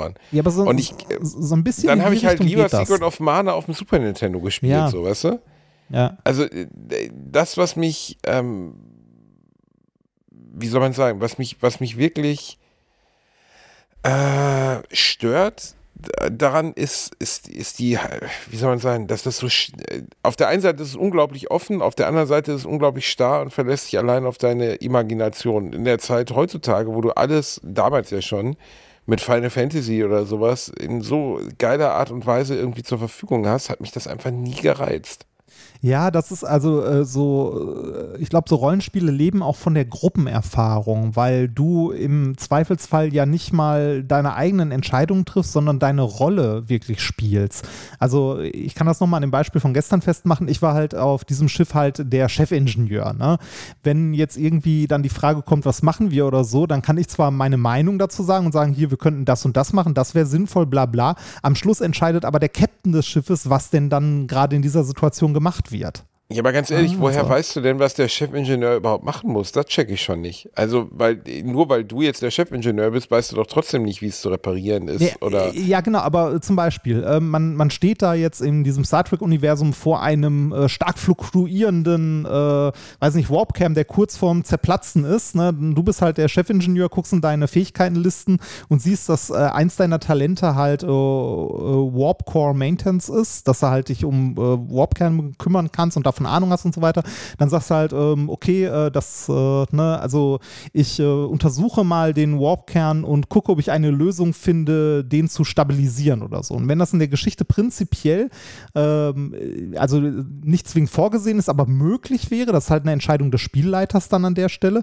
dann kannst du halt würfeln, ob du eine Möglichkeit prinzipiell findest. Ne? Und eventuell gibt das Spiel dann sogar, wenn das vorgesehen ist, vor, was du leisten musst, um irgendwie diese Möglichkeit zu finden. Also dann würfelst du erstmal mit irgendwie, 2 W20 würfeln, brauchst 2 Erfolge und gucken, ob du eine Lösung findest. Und dann sagst du, ja, du hast eine Lösung gefunden. Und dann musst du halt versuchen, die umzusetzen. Dann kann dich noch jemand anders mit unterstützen dabei, dann irgendwie noch mit dem Würfel mit dazu. Und dann musst du irgendwie eine gewisse Anzahl an Aufgaben erfüllen, damit das am Ende ein Erfolg wird oder nicht. Und das würfelst du halt auch. aus, ob das denn jetzt Erfolg hatte oder nicht. Und wenn das Erfolg hatte, ist halt gut, ne? Dann geht die Geschichte an der Stelle weiter. Wenn nicht, dann muss die Geschichte halt irgendwie anders weitergehen. Es ist am Ende deiner Fantasie überlassen. Fühlt es sich denn manchmal auch ein bisschen, also ich muss echt zugeben, mein Bruder hat zum Beispiel früher Live-Rollenspiele gemacht, ne? Ja. Also er hat sich mit Leuten wirklich auf so alten Militärbahnen oder Militärflughäfen und im Wald und so getroffen, hat er kampiert und hat dann mit denen eine Welt erschaffen, so aus Worten und auch gelebte Welt. Also da ist dann auf einmal der Sparkassenfilialleiter, der eben noch Mario hieß, ist halt jetzt Zaubergelehrter und kann irgendwie Feuerbälle verschießen und so. Ich habe im Rahmen von Live-Rollenspielen erst recht nie verstanden, wie das funktioniert. Ja. Das fand ich noch surrealer, weil mein Bruder hat mir auch mal versucht, also der hatte dann auch zu Hause so Schwerter und Äxte aus so Schaumstoff und so. Da kann ich ja noch verstehen, dass sie miteinander kämpfen und dass dann einer unterliegt und der ist dann tot oder ist aus dem Spiel genommen. Ne? Ja, aber bei Zaubern verstehe ich es dann nicht mehr. Wie willst du das dann darstellen? Bei so Lab-Sachen kann ich das nachvollziehen, dass die Leute eventuell Spaß daran haben, sich zu verkleiden, ne? Und in einer anderen Welt dann zu leben und so. Das mit Zaubern und so, da bin ich auch raus. Ne? Also das ist mir dann auch eine Nummer zu viel bei so Live-Rollenspielen. Ich verstehe nicht, wie es funktioniert. Also ich stehe da jetzt auf meinem Feld mit meinem Schaumstoffschwert und ich renne auf den Zauberer Thorsten, oder der heißt dann von hier aus Boromir der Große, renne ich auf den zu und will ihn köpfen und er packt dann jetzt seinen Zauberstab aus und nimmt mich aus dem Spiel. Da aber wie denn? Überfragt. Also wie wird denn? Das kann ich dir nicht sagen. Könnt ihr uns ja mal schreiben, es interessiert mich wirklich. Und worunter ich da immer sehr gelitten habe, was ich meinem Bruder dann nie gesagt habe, weil ich gewusst hätte, er wäre irgendwie gekränkt oder wäre wahrscheinlich sogar wütend geworden. Ich finde es ehrlich gesagt ein bisschen albern. Ich fand es sogar schon als 14-Jähriger irgendwie albern. Ich konnte mich nicht, also weißt du, hör zu, bevor jetzt Leute wieder beleidigt sind, ne? Ich finde auch Cosplay komplett albern. Ich kann damit nichts anfangen. Ich finde Cosplay sowas von doof. Ich kann mir überhaupt nicht vorstellen, mich jetzt wie ein StarCraft-Charakter zu verkleiden und durch die Gegend zu latschen in irgendeinem Schwitzi-Kostüm als Mech oder als, was weiß ich, Zerg oder was auch immer. Natürlich toleriere ich aber komplett, dass Leute das geil finden und Spaß daran haben. Das ist auch geil. Also wenn die Freude daran haben, ich kriege nur einfach überhaupt den, nennen wir es mal, geistigen Stretch nicht hin, das nicht lächerlich zu finden. Wenn sich jetzt jemand als League of Legends Charakter verkleidet oder wenn jemand als Zauberer verkleidet durch den Wald läuft. Das ist, also bei Cosplay ist das, glaube ich, nochmal eine andere Sache als bei jetzt so Live-Rollenspielen oder so, weil ich glaube, bei Cosplay geht es eher um die, also da geht es ja nicht darum. Da geht es um die Exzellenz bei den Kostümen. Ja, ne? Genau, da geht es nicht darum, zwingend dieser Charakter zu sein, ne? Sondern es geht, da gibt es wahrscheinlich fließende Übergänge, keine Frage, aber ich denke so beim Cosplay geht es in erster Linie um die Kunst der Kostüme und so, ne? Und beim Live-Rollenspiel geht es halt auch darum, halt in Kostüme in andere Rollen zu schlüpfen, aber da geht es, glaube ich, eher darum, wirklich in diese Rolle zu schlüpfen, was beim Cosplay nicht zwingend sein muss, hätte ich jetzt gesagt.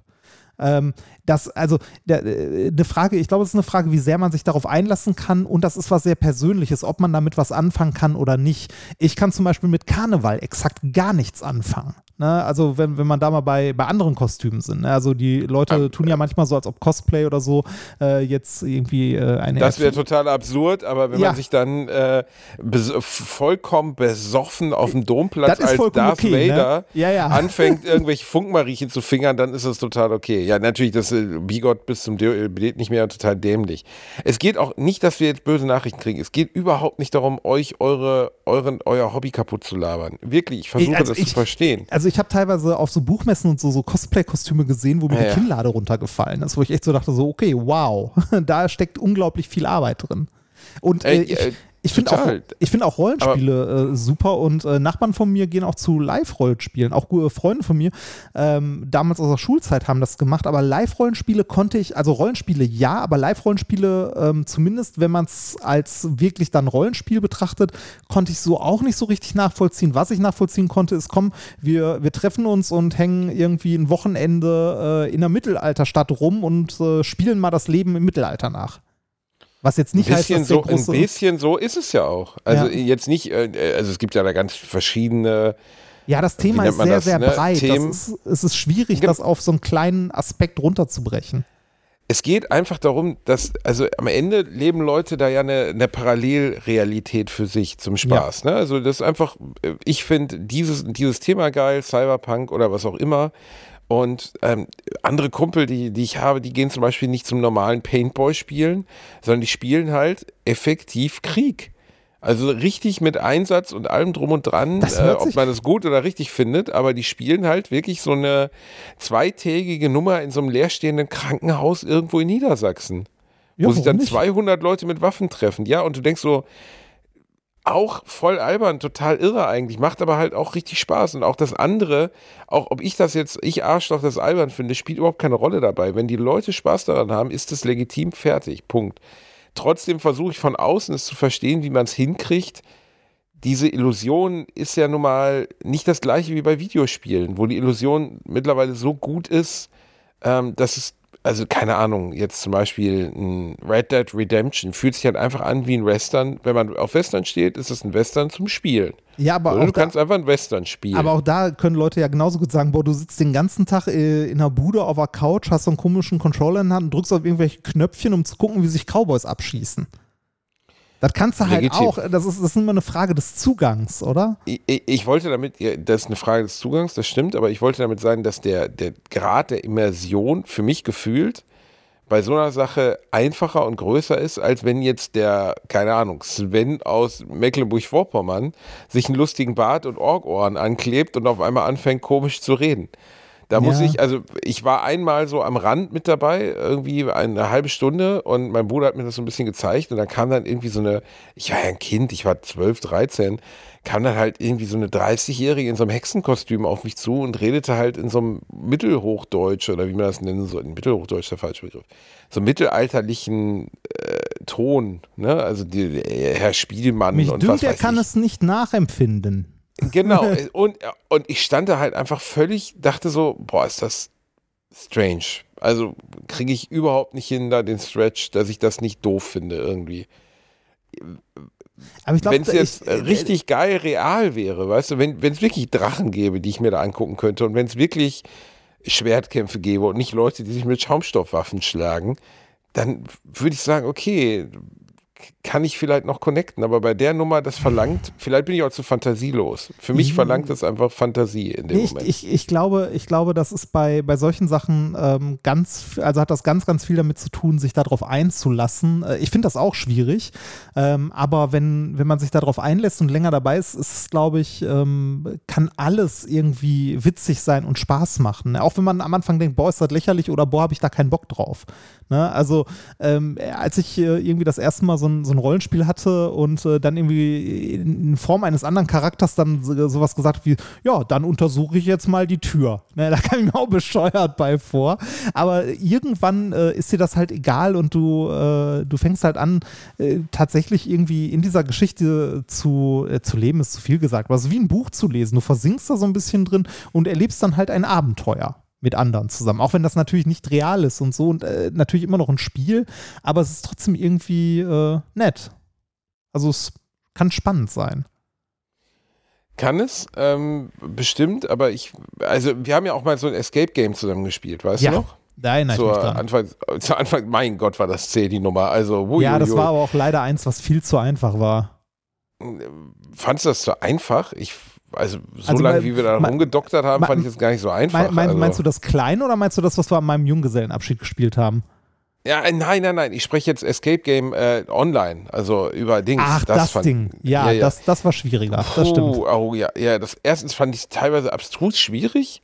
Ja. Also da sollte man wirklich Sachen wissen, wo ich gedacht habe, wie soll man denn darauf kommen und wie soll ich jetzt in einer Zoom-Konferenz mit Freunden, ohne jetzt irgendwie eine Komplettlösung zu gucken, zu wissen, irgendwie, ja, das fand ich auch. Es gibt bessere und schlechtere und da, also so Escape-Games finde ich prinzipiell, also jetzt, wenn man nicht genau, aber Escape-Game zum Beispiel, finde ich, funktioniert voll für mich. Also das funktioniert richtig, richtig gut. Egal, ob ich habe mal so ein Harry Potter Escape-Game, obwohl ich mit Harry Potter gar nichts anfangen kann, gemacht. Aber wirklich vor Ort, wo du wirklich in so einem Raum warst, oder? Genau, wo ich im Raum eingesperrt war. Das habe ich jetzt so 4 Mal gemacht und eins war auch so richtig cheesy bei den X hießen die X-Agenten, weiß ich nicht mehr genau. Jedenfalls, das war mit so einer Jack the Ripper Sexverarsche so ein bisschen. Ja. Also da war dann wohl ständig so eine Frau eingespielt, die dann irgendwie mit Blut übergossen, halb nackt sagte, ich werde euch alle umbringen und so. Auch so richtig cheesy, schlecht gespielt. Okay.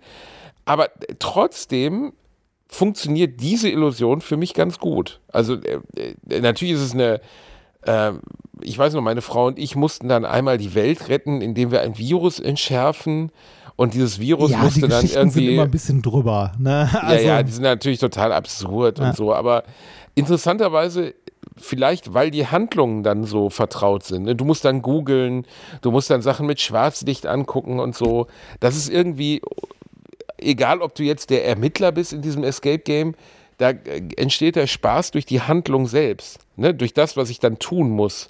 So, ich muss jetzt, der Mensch mag einfach gerne suchen zum Beispiel. Suchen mögen wir gerne. Aber auch da, auch bei den Escape Rooms, ich glaube, ich habe auch 4 mittlerweile gemacht oder so, gibt es auch bessere und schlechtere, also die deutlich auseinandergehen. Also ich würde sagen, der mitschlechteste, den ich mal gemacht habe, war einer, der ganz, ganz eindeutig so lizenzmäßig aus den USA eingekauft war, weil es ging irgendwie um Weihnachten und so und man musste an einer Stelle die Namen der ganzen Rentiere kennen. Ah, super. Ja, genau. Das war, also das und, war dann halt und dann problematisch. Und bei Rudolf hört es halt auf. So, ja, genau. Ne? Also, da mussten wir uns dann halt irgendwie mal Hilfe holen für den Bereich, weil du hast irgendwie den Song einmal am Telefon gehört und musstest dann dir quasi die Namen davon halt merken. Und das ging halt gar nicht. Das war eher einer der schlechteren, aber auch selbst der war noch ganz gut, weil man irgendwie noch in den zweiten Raum durch den Kamin klettern musste und so. Das war ganz witzig. Was ich ein bisschen fantasielos fand dabei, war, dass im Grunde alle Rätsel, also wirklich fast alle Rätsel nur daraus bestanden haben, dreistellige Kombinationen für irgendwelche Zahlenschlösser zu finden. Also der Raum bestand am Ende aus, ich glaube, fast 20 dreistelligen Zahlenschlössern. Und das war halt langweilig, ne? Weil du andauernd irgendwie 3 Zahlen finden musst. Extrem wenig Mühe gegeben. Ne? Ja, genau. Oder? Also der war echt nicht gut. Hingegen anderer, das war der erste, den ich mal gespielt habe, der hieß Das Labor. Der war cheesy bis zum Anschlag. Waren wir da nicht zusammen? Waren wir das nicht zusammen? Nee, im Labor waren wir nicht zusammen. Den habe ich in Karlsruhe gespielt. Wir waren, ich weiß gar nicht mehr, das war, wie gesagt, an meinem Junggesellenabschied, da waren wir in Köln. Da haben wir einen zusammen gespielt, in 2 Teams gegeneinander, falls du dich erinnerst. Oh ja, mit dieser unglaublich motivierten jungen Dame. Ja, genau der. Nee, der erste, in dem ich war, der war halt auch, das war halt so ein Labor, wo man auch irgendwie die Welt retten musste, so das Übliche, aber der war ganz... Einmal ganz kurz, Reini, das müssen wir einmal kurz erzählen, vielleicht haben wir es auch schon mal in der Folge. Also ich war übrigens bei Team X, die gab es früher, die waren direkt in meiner Straße, in der ich gelebt habe. Mittlerweile sind die an der Vorgebirgsstraße, kann ich sehr empfehlen, in Köln, die geben sich echt Mühe. Und da war auch diese cheesy Sexnummer und so, die sie, glaube ich, mittlerweile abgeschafft haben. Das verrückte Labor, sehe ich gerade, gibt es aber immer noch. Das ist zum Beispiel unterhaltsam. Da muss man am Ende so die Welt retten. Aber was ich gerade sagen wollte, das, was wir zusammen gemacht haben, weißt du, ich meine, du brauchst halt eine Spielleiterin, wie beim Live-Rollenspiel wahrscheinlich auch oder bei allen anderen Sachen, die zumindest ein bisschen so tut, als wenn jetzt irgendwas auf dem Spiel stehen würde. So, ne? Irgendwas. Ja. Und die kam halt raus, werde ich nie vergessen, ja, ihr macht einen Banküberfall und geht halt um Geld und ihr müsst halt aufpassen, also das war jetzt nicht Team X, ich sage jetzt nicht, wo es war, und ja, hat einer Fragen und wir so, können wir was trinken dabei, wir werden gern besoffen, nee, getrunken wird jetzt nicht und hier könnt ihr euch jeder einen Hut aussuchen, dann sind wir da echt so rein, ich habe gedacht, wow, die hat sich aber richtig Mühe gegeben. Ja, das war tatsächlich nicht ganz so witzig, das stimmt. Also der Raum und das Spiel an sich fand ich ganz cool. Die Dame, die da an dem Tag Schicht hatte, hatte aber irgendwie einen schlechten Tag, glaube ich. Das war nicht ganz so geil. Die war kacke, Reinhard. Ja. Die war einfach kacke, war die. Ey, die hat keinen Bock gehabt. So. Das soll die den Job halt nicht machen, Mann. Ja. Was waren so die besten Sachen, die du an Escape Rooms oder so an Wow-Effekten dabei je hattest? Das Beste war auf jeden Fall mit meiner Frau, wo wir voller Hybris gesagt haben, ach, also es war halt direkt bei uns um die Ecke so, ne? Also es war wirklich eine Haustür weiter.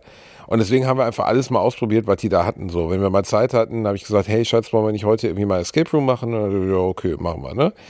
Und dann war halt eine Sache, wo wir nicht gesehen haben, dass es für 4 Spieler gedacht ist. Und wir so, haben wir gefragt, kann man das denn auch zu zweit machen? Ja, geht schon. Dann man konnte das auch und wir haben also erstaunlich viel auch gelöst bekommen. Eine der letzten Aufgaben bestand aber darin, da es sich um einen sehr großen Raum handelte, dass man eine Tafel ablesen musste und um die Ecke herum musste einer stehen, der das dann weitergab in die nächste Ecke. Ja. Das heißt, um die Informationen von dieser Tafel weiterzugeben, musstest du halt einfach mal 4 Personen sein. Und wir stehen da drin und ich brüllte nur, 7! Und sie sagt, was? Ich kann's nicht hören. 7! 7! Wie will wir lieben? Also es war wirklich so völlig, also es ist einfach von der hätte halt die Spielleiterin sagen müssen, nee, den kann man auf keinen Fall zu zweit lösen. Geht halt einfach nicht. Der Raum ist zu groß so. Das war ein bisschen abgefuckt. Sonst hat es aber sehr viel Spaß gemacht. Also da ging es darum, irgendwie so ein Supervirus zu zerstören und nachher musste man dann so eine Pille, so eine Tic-Tac-Pille in ein Kondom einrollen und dieses Kondom dann in so eine Tiefkühlung packen und so. Das war schon irgendwie ganz, ganz süß. Fand ich schon ganz süß. Bei uns war es in diesem Labor, wenn man hatte irgendeinen man musste irgendwas lösen, muss dann irgendwelche Knöpfe in einer bestimmten Kombination drücken und dann macht es plötzlich Klick und die Tafel, die ganze Zeit so an der Wand war, schwang plötzlich zur Seite und dahinter war noch ein kompletter Raum. Das war ganz cool. Das hatte ich ja auch schon 2, 3 Mal. Das fand ich auch, genau. Wo du dann echt so in dem Moment dachtest, wow, okay, das ist ganz cool. Das hatte ich auch mal bei einem Schrank, glaube ich. Da war ein Schrank, da musst du 3, 4 Sachen drin machen. Und ganz am Ende musst du so ein Zahlenrätsel lösen, da dachte ich schon, das ist jetzt irgendwie, weiß ich nicht so geil. Und wo du das löst, geht dann halt auch einmal die komplette Wand auf und dahinter ist halt das nächste komplette Rätsel. Ja, das fand ich auch ganz cool. Das sind Escape Rooms eigentlich schon wieder out? Ich glaube, das ist so ein bisschen Bubble Tea mäßig, oder? Weiß ich nicht. Ich glaube, das ist immer noch eine der Freizeitveranstaltungen für halt sowas wie Junggesellenabschiede, Geburtstage und so weiter und so weiter. Gibt es das eigentlich, ist das, was heißt Franchise? Also du kannst dir das ja nicht, zumindest den Vorgang kannst du dir ja nicht schützen lassen. Ne? Gibt es sowas wie so ein offiziell, weil das ist auch so plötzlich entstanden. Ne? Das wird ja sehr wahrscheinlich aus den Staaten oder aus Großbritannien oder so eingeschleppt worden sein. Ich denke, es gibt Lizenzen dabei für bestimmte Räume und für Geschichten. Es gibt in Köln zum Beispiel eine Firma quasi, die 3 Fragezeichen themed Escape Rooms hat. Wo du dann brauchst du dann auf jeden Fall Lizenzen. Genau, da brauchst du dann auf jeden Fall Lizenzen, so wo du aber auch dann Sachen von Oliver Rohrbeck und so eingesprochen hast für den Escape Room. Also ja, das ist schon, ich glaube, das ist schon ganz cool. Überhaupt nichts damit zu tun mit 3 Fragezeichen, aber wenn du drauf stehst, ich weiß, dass du keine Kultur hast, cool. Aber nicht mit aufgewachsen. Ja, das wir haben mal das Escape Game, also es gibt ja diese Exit Games, also diese kleinen Schachteln, die sind auch mal ganz nett, die Känguru-Variante davon gespielt. Da hast du die Spielanleitung und so als Audioformat vorgelesen von Marc-Uwe Kling. Und es gibt eine Stelle in dem Spiel, wo du irgendwann tatsächlich mal eine Telefonnummer anrufen musst und da dann eine Bandansage vom Känguru hast. Da muss man aber auch erstmal drauf kommen, diese Nummer wirklich anzurufen. Das ist aber trotzdem irgendwie solche Sachen erzeugen ja dann wirklich Immersion. Ne? Ja, das ist dann der beste witzig. Fall von Immersion. Wenn du eine Nummer in der Realität, das hatten wir, glaube ich, aber bei diesem einen Spiel auch, dass wir da dieses Online-Ding, was wir gespielt haben, dieser Online-Escape Room, den ich nicht so geil fand, da war nämlich auch ein Fall, wo wir alle irgendwie bei verschiedenen Nummern angerufen mussten und da kamen auch Durchsagen. Ah, das kann sein. Ich glaube, es funktioniert halt immer dann, wenn es Dinge aus der Realität nimmt, wie Telefon etc. und die variiert in diesem Kontext, weil mit dem Telefon bist du super vertraut, aber du hast halt noch nie irgendwo angerufen, wo dann irgendeine Information kam. Ne? Ja. Also das, weißt du? Irgendjemand hat mir auch letztens oder meiner Frau von so was Schnitzeljagdmäßigen in der Stadt erzählt. Wo du mit mehreren Teams das Ganze spielst und dann quasi so ein bisschen detektivmäßig einen Kriminalfall oder so in der Stadt löst und wirklich durch die normale Stadt gehen musst und dann irgendwo an irgendwelchen Ecken Schauspieler rumstehen oder dass du in so ein normales Hotel reingehen musst und halt der der Mensch an der Rezeption halt Teil des Spiels auch ist. Also, dass du irgendwie, weiß ich nicht, nach einem bestimmten Zimmer fragen musst und dann von dem entsprechende Informationen bekommst und so. Das finde ich auch ganz witzig. Ach, schöne Empfehlung, Reini. Wollen wir den Leuten das weitergeben, dass sie zu Hause einfach mal, geht doch mal in den Escape Room, guckt doch mal, wie das ist, probiert's mal aus, habt Spaß daran, seid positiv. Wollen wir noch zum Abschluss 3 Sätze zu TV Total sagen, was letzte Woche stimmt. Lief? Ja, gerne. Hast du es gesehen? Nee, habe ich nicht, weil ich Rollenspiel gemacht habe in der Zeit. Ach stimmt, wollte ich ja vorhin, genau, hast du ja schon gesagt, Rollenspiel bei, ja, da hast du... Man kann doch nicht mal unbedingt sagen, dass du was verpasst hast. Also ich habe im Nachhinein nur gesehen, dass Puffpuff es jetzt gemacht hat.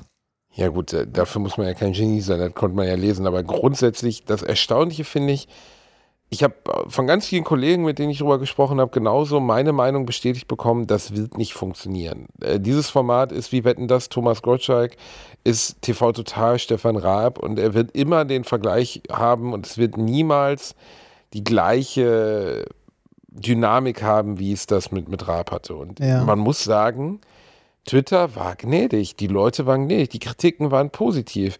Puffpuff ist mit dicken Eiern da rausgegangen, als hätte er noch nie was anderes moderiert. Wobei man sagen muss, dass ein Großteil der Shows, die er bisher gemacht hat, nun mal wirklich in Sendern wie Dreisat stattfanden, also mit, weiß nicht, 300.000, 400.000 Zuschauern und jetzt mal eben 6, 7 Millionen gezogen hat, also 27, 28% Quote. Und er hat es einfach sehr gut gemacht. Und sie haben, also mir steht nicht zu, irgendwelche Fernsehformate zu kritisieren, aber es lohnt sich das Ding anzugucken, weil ähnlich wie Wetten, dass, von dem ich auch total positiv überrascht war. Echt, warst du? Super, ich fand es total schön. Du hast es gesehen? Ich habe es gesehen. Ich habe mich, okay, ich hatte da eine andere Erfahrung. Ich habe da gesessen und dachte mir nur so, puh. Nee, ich fand's, also muss man nicht drum rumreden, natürlich ist das Ding antiquiert bis zum geht nicht mehr, natürlich ist das Ding altmodisch, natürlich sind Gottschalks Sprüche teilweise in der Woke Generation des Jahres 2021 rückständig, reaktionär oder von mir aus sexistisch, aber ey, bis auf diese peinliche Scheiße, wie irgendwelche Influencer da reinbringen, irgendwie Sarah und Annalena in ihren roten Sakkos, die aussahen, als wenn sie sich irgendwie in der Kinderabteilung eingekleidet hätten und gesagt hätten, wir ziehen einfach mal das an, was Papa an Karneval anzieht, fand ich das eine wunderbare Reise in die öde Vergangenheit. So war Wetten, dass vor 20 Jahren, so als wir als Kinder. Und es ist total okay, öde. Das ist noch genau, ja, aber es ist genau so. Ich fand's unglaublich öde. Nee, ich hatte total Spaß dran. Also mich hat unterhalten, dass Gottschalk, alle lieben ihn und sie lieben ihn auch zu Recht. Und alle, die ihn nicht mögen, fickt euch. Weil, ganz einfach, wir werden eines Tages, wenn Tommy irgendwie unter der Erde ist, werden wir zurückblicken und werden erst begreifen, was für ein unfassbarer Entertainer dieser Mann war. Natürlich ist er unverbindlich, natürlich geht er nie in die Tiefe, natürlich ist immer, mein Lieben, hier, schön, ja, genau, er hier, bla bla. Völlig egal, das ist sein Markenzeichen, das ist seine Art zu moderieren und dieser Mann und dieses Format sind füreinander gemacht worden. Man kann den Gottschalk, ähnlich wie alles Gute, nicht in Übermaß genießen, aber für diese Nummer ist er einfach der perfekte Mann. Und ich finde diese Rotzigkeit, mit der er da reingeht, diese Lockerheit, mit dem, guck mal, das Ding hat, was hat es gehabt? 56%, 27 Millionen Zuschauer, das musst du dir mal vorstellen, 27 Wahnsinn. Millionen also Zuschauer. Ich finde auch, Gottschalk ist für mich auch der Einzige, der Wetten, dass moderieren sollte, aber ich fand Wetten, dass, also ich fand die Sendung an sich leider unglaublich langweilig, also die Wetten waren, also ich fand die mit den Menschen, der da die Dartpfeile geworfen hat, die fand ich tatsächlich und dachte mir so, wow, Respekt, ne? Aber irgendwie die Frau, die ihrem Hund beigebracht hat, Müll zu trennen, fand ich hart lächerlich. Das fand ich total lächerlich, muss ich sagen. Genau. Weil diese beiden aufgekratzten Weiber, die waren halt auch schon mal in einer Quizshow, die ich zufälligerweise auch gesehen habe. Und ich weiß noch, dass meine Frau und ich nach einer halben Stunde ausgemacht haben, weil wir gesagt haben, ich halte die nicht mehr aus. Die war bei Pilawa oder bei Hirschhausen. Ich habe diese Alte mit der Brille und den Kurzhaaren nicht mehr ausgehalten. Ich fand die Wetter einfach blöd. Vollkommen egal, wer das macht. Aber ne, ich erkenne am Kratzen der Klobis, welche Melodie das ist. Ja, super. Das, ne, also nee, die Wette an sich wäre okay, Reini. Wenn sie 10.000, nein, hör zu, wenn sie 10.000 Songs zur Auswahl gehabt hätten, dann wäre die Wette okay. Bei 50 Songs habe ich wirklich zwischenzeitlich gedacht, hört mal, da muss doch einer vom ZDF vorher mal gesagt haben, wollt ihr mich verarschen? Die ersten drei habe ich selber erkannt, ohne Übung. Also das ja, wollte gerade sagen, da kannst du auch, Alter, wir klatschen 50 Songs. Genau, wir klatschen 50 Songs. Das ist, natürlich gibt es Songs von mir aus irgendwie Björk oder so, ist sehr schwierig, glaube ich, in der Klobürste darzustellen. Aber Songs mit einem so krassen Refrain wie Seven Nation Army von den White Stripes, das kannst du wirklich auf der Nasenflöte spielen. Das kann jeder, der den Song schon mal gehört hat, erkennt das Mainstream. Ja, und selbst jeder bei komplizierten Star Wars Songs, ne? Also selbst wenn du irgendwas von Björk nimmst, dann verabredest halt vorher, wenn ich dreimal die Klobürste ins Wasser tauche, ist es Björk. Genau. Das ist, und doch, das, also das ist doch für einen Arsch. Also bitte. Da habe ich auch gedacht, ich fand das auch extrem lächerlich und ich fand 50 Songs und dann wurde das auch so aufgebaut, als wäre es eine krasse Leistung. Das mit der Weltkarte fand ich schon ganz geil, wobei das, glaube ich, also ich finde nicht, dass sie ihn so krass gefordert haben. Also ist jetzt ja nicht Nicaragua oder Luxemburg gewesen. Aber überhaupt, also ich fand die Idee alleine gut, ne? Der wirft auf eine weiße Wand mit Dartpfeilen und trifft halt entsprechend die Position Länder. Gemerkt, ne? Ja, genau. Aber halt gut, ne? Also das fand ich auch eine Herausforderung.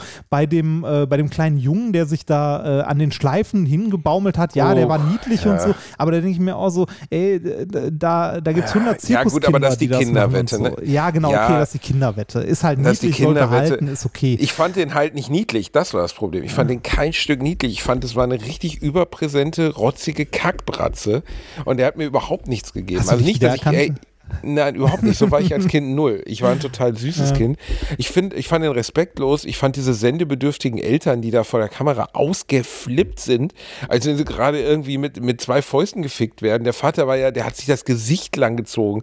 Der hat geweint, der hat geschrien. Du hast gedacht, ja, Alter, aber mein Gott, das sind Emotionen. Ich glaube, das, Eltern. Ohne Scheiß. Nee, aber das ist ähnlich wie die Klobürstenfrau. So, das sind Leute, die wollen im Fernsehen gesehen werden. Ohne Scheiß. So verhält sich kein normaler Mensch. Auf sein Kind stolz sein, klatschen, sich freuen, ja, aber sich das Gesicht vor der Kamera langziehen und auf Knie fallen, das ist für mich halt einfach nochmal ein bisschen viel. So, also das fand ich halt einfach anstrengend, aber gut, selbst das sei denen gegönnt. Ich fand die Wette halt öde, so, weil der Kleine war halt gelenkig und es war halt, am Ende war es halt irgendwie, ich fand das mit dem Bagger eigentlich ziemlich geil. Ich habe nur gedacht, die einzigen Wetten, die ich nicht öde fand, war der mit den Dartpfeilen und der Bagger. Der ganze Rest hätte man für mich auch lassen können. Also auch die Feuerwehr. Ja. Wow, man kann einen Catcar damit beschleunigen, dass man mit einem Hochdruckwasserschlauch hinten gegen eine Platte davon... Aber Reini, das stimmt, aber darf man nicht vergessen, die Außenwette war immer schon scheiße. Ich kann mich nicht an eine Außenwette erinnern, die nicht scheiße war. Sie war immer öde, sie beinhaltete immer Sachen, die öde waren. Immer das Gleiche, Reini. Also, ich höre schon dich tippen so. Ja, ich gucke gerade mal. Wirklich, da ist, die Außenwette hat nie geballert, nie. Und jetzt die Wetten sind, Reini, am Ende die Wetten geschissen draußen. Die haben mich als Kind interessiert. Die grundsätzliche Dynamik, das hat mir Freude gemacht. Dieses Langsame, dieses sich irgendwie für dann natürlich auch die Größe der Akteure. Also ich habe Helene Fischer noch nie menschlich erlebt. Ich fand die erstaunlich menschlich so. Es wirkt ein bisschen wie eine also natürlich nutzt das jeder für Werbung. Es ist eine Werbung, natürlich. Ja. Ich fand, es ist nichts anderes. Kann es sein, dass Udo Lindenberg hart betrunken war? Udo hatte richtig schön Salatöl drin. Ja. Wir fliegen jetzt hier zu den Koalitionsverhandlungen und dann natürlich mit Salatöl. Und denk so, Alter, was hast du dir reingezogen? Was war nochmal seine neue Tour? Oder wie das Ding heißt? Udopium. Genau. Jeder, also man muss sagen, ich bin kein Ultra von Benjamin von Stuckrad-Barre, er kann aber sehr gut schreiben und jeder, der Udo Lindenberg verstehen möchte, muss Panikherz von Benjamin von Stuckrad-Barre lesen, weil da ist die Hälfte des Buches dreht sich um Udo Lindenberg und danach hat man einen anderen Blick auf diesen Mann. Der ist wirklich, kann man nicht anders sagen, Udo ist nicht von dieser Welt. Also wirklich, ich glaube, es gibt wenige Wesen, die so David Bowie, Otto, so leben, Menschen, die nicht von dieser Welt sind. Der hat ein Leben gelebt, das man sich in dieser Art und Weise nicht vorstellen kann. der ist ja gefühlt seit 70, ähnlich wie Bob Dylan, seit 70 Jahren auf Tour, der macht nichts anderes. Ja. Dann ist der Typ halt auch noch irre. Ich kann mit einem Großteil seines Övres nichts anfangen. Also ich frage mich immer, warum die Leute, ehrlich gesagt, heute fällt der Begriff oft, aber albern. Ich finde das teilweise einfach albern. Also ein paar Sachen, die er gemacht hat, wie der Sonderzug nach Pankow oder so, das war schon stark zu der Zeit. Aber wenn du jetzt so einen 75-Jährigen in so einer hautengen 26er-Jeans siehst, der dann so einen Indianertanz macht dazu und dann sehr, sehr, sehr schlecht betrunken Playback singt und dann wird so getan, als wäre das irgendwie Aretha Franklin, die amerikanische Nationalhymne so singt, dass dir Tränen in den Augen stöhnen, auch wenn du kein Amerikaner bist, das ist es halt irgendwie nicht. Also es ist eher das Gesamtpaket. Die Performance selbst finde ich doch mittlerweile ziemlich schwach. Ja. Ja, aber das ist halt Musikgeschmack am Ende, ne? Nee. Musikgeschmack ja, aber er nuschelt sich halt einen ab. Die Texte sind mittlerweile auch nicht mehr so, also nicht so richtig klug. Und da ist immer irgendwie ein Herz und was in einer Brust schlägt und so. Das ist halt alles irgendwie auch schon sehr oft gehört. Aber die Leute lieben ihn halt. Und ich glaube, man kann ihn auch lieben, weil er, glaube ich, also wenn man das Benjamin Stuckrad-Barre-Buch liest, was ich empfehle, weil es wirklich ein gutes Buch ist, das ist, du beömmelst dich. Der ist einfach kein normaler Typ. Also das Buch beginnt damit, dass Benjamin von Stuckrad-Barre mit Udo Lindenberg in die USA reist, wo er sich irgendwie ein bisschen selbst finden will, Drogenentzug hinter sich, bla, ist nicht gut drauf. Und Udo Lindenberg begleitet ihn, ne, keine Panik, ne? Und dann kommen sie da an und der amerikanische, wie nennt das da, Migration Officer oder so, ne, der die Green Cards checkt und guckt, ob wie lange du da bleibst und so, dem bietet Udo zündet sich halt einfach mal live in diesem Flughafen eine Zigarre an, so direkt dort, zeigt ihm dann so, Musician, hier, schön Panik, keine Panik und zeigt ihm dann halt auf dem Handy Fotos, wie er einfach Stadien spielt, so, ne, und der Typ hat keine Ahnung, wer Udo Lindenberg ist und dann schreibt Stuckrad-Barre halt darüber, dass Udo Lindenberg halt ein Wesen hat, das einfach jeden, egal ob er die Sprache versteht, ob er sie nicht versteht, ob er ihn schon mal gesehen hat, ob er von dessen Größe beeindruckt ist oder nicht, einfach mitnimmt, weil du da so nebenstehst und denkst, diesen Typen, den gibt's ja einfach gar nicht, was ist das für ein Typ? Und der ist halt auch unglaublich großzügig und unglaublich gutmütig, so, ne? Und das finde ich das Sympathische an ihm, glaube ich, aber musikalisch packt mich das nicht. Und in der Show selbst, muss ich sagen, finde ich die Musikbeiträge, fand ich als Kind schon immer ätzend, weil wenn die Leute nicht, Playback gibt mir einfach gar nichts. Also verstehe ich nicht, ja. Warum, es ist im Rahmen von Live-Shows durchaus möglich, dass die auch nicht Playback singen. So. Also das zeigen ja sehr viele Formate, dass das möglich ist. Und dass sie daran so eisern festhalten. Was mich am meisten irritiert hat, war die 19-jährige Zoe Wies aus Hamburg, die in Hamburg aufgewachsen ist, in Hamburg zur Schule gegangen ist und sich weigerte, mit Thomas Gottschalk Deutsch zu sprechen, sondern nur Englisch sprach. Was? Wer? Wann? Ja. Wo?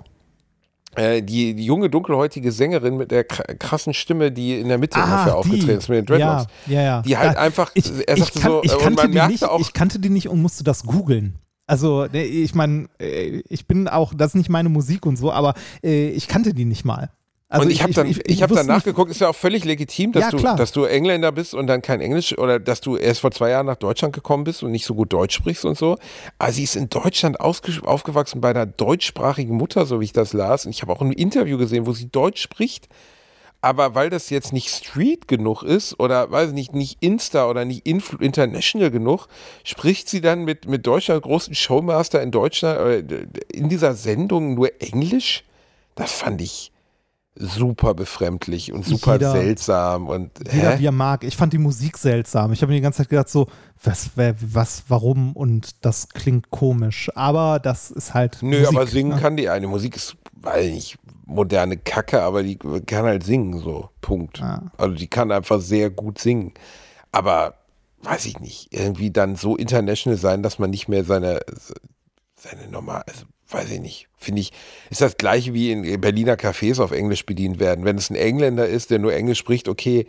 Wenn es aber die Dörte ist, die gerade noch aus dem Germanistikstudium kam und jetzt aber mit mir Englisch sprechen muss, weil der Latte Macchiato 9 € kostet, da habe ich echt keinen Bock drauf so. Also ich weiß, das klingt jetzt so ein bisschen AfD-ig, aber das finde ich irgendwie, das kann man dann eigentlich erwarten, dass der Kellner in einer deutschen Stadt, der selbst deutsch ist, auch deutsch mit dir spricht.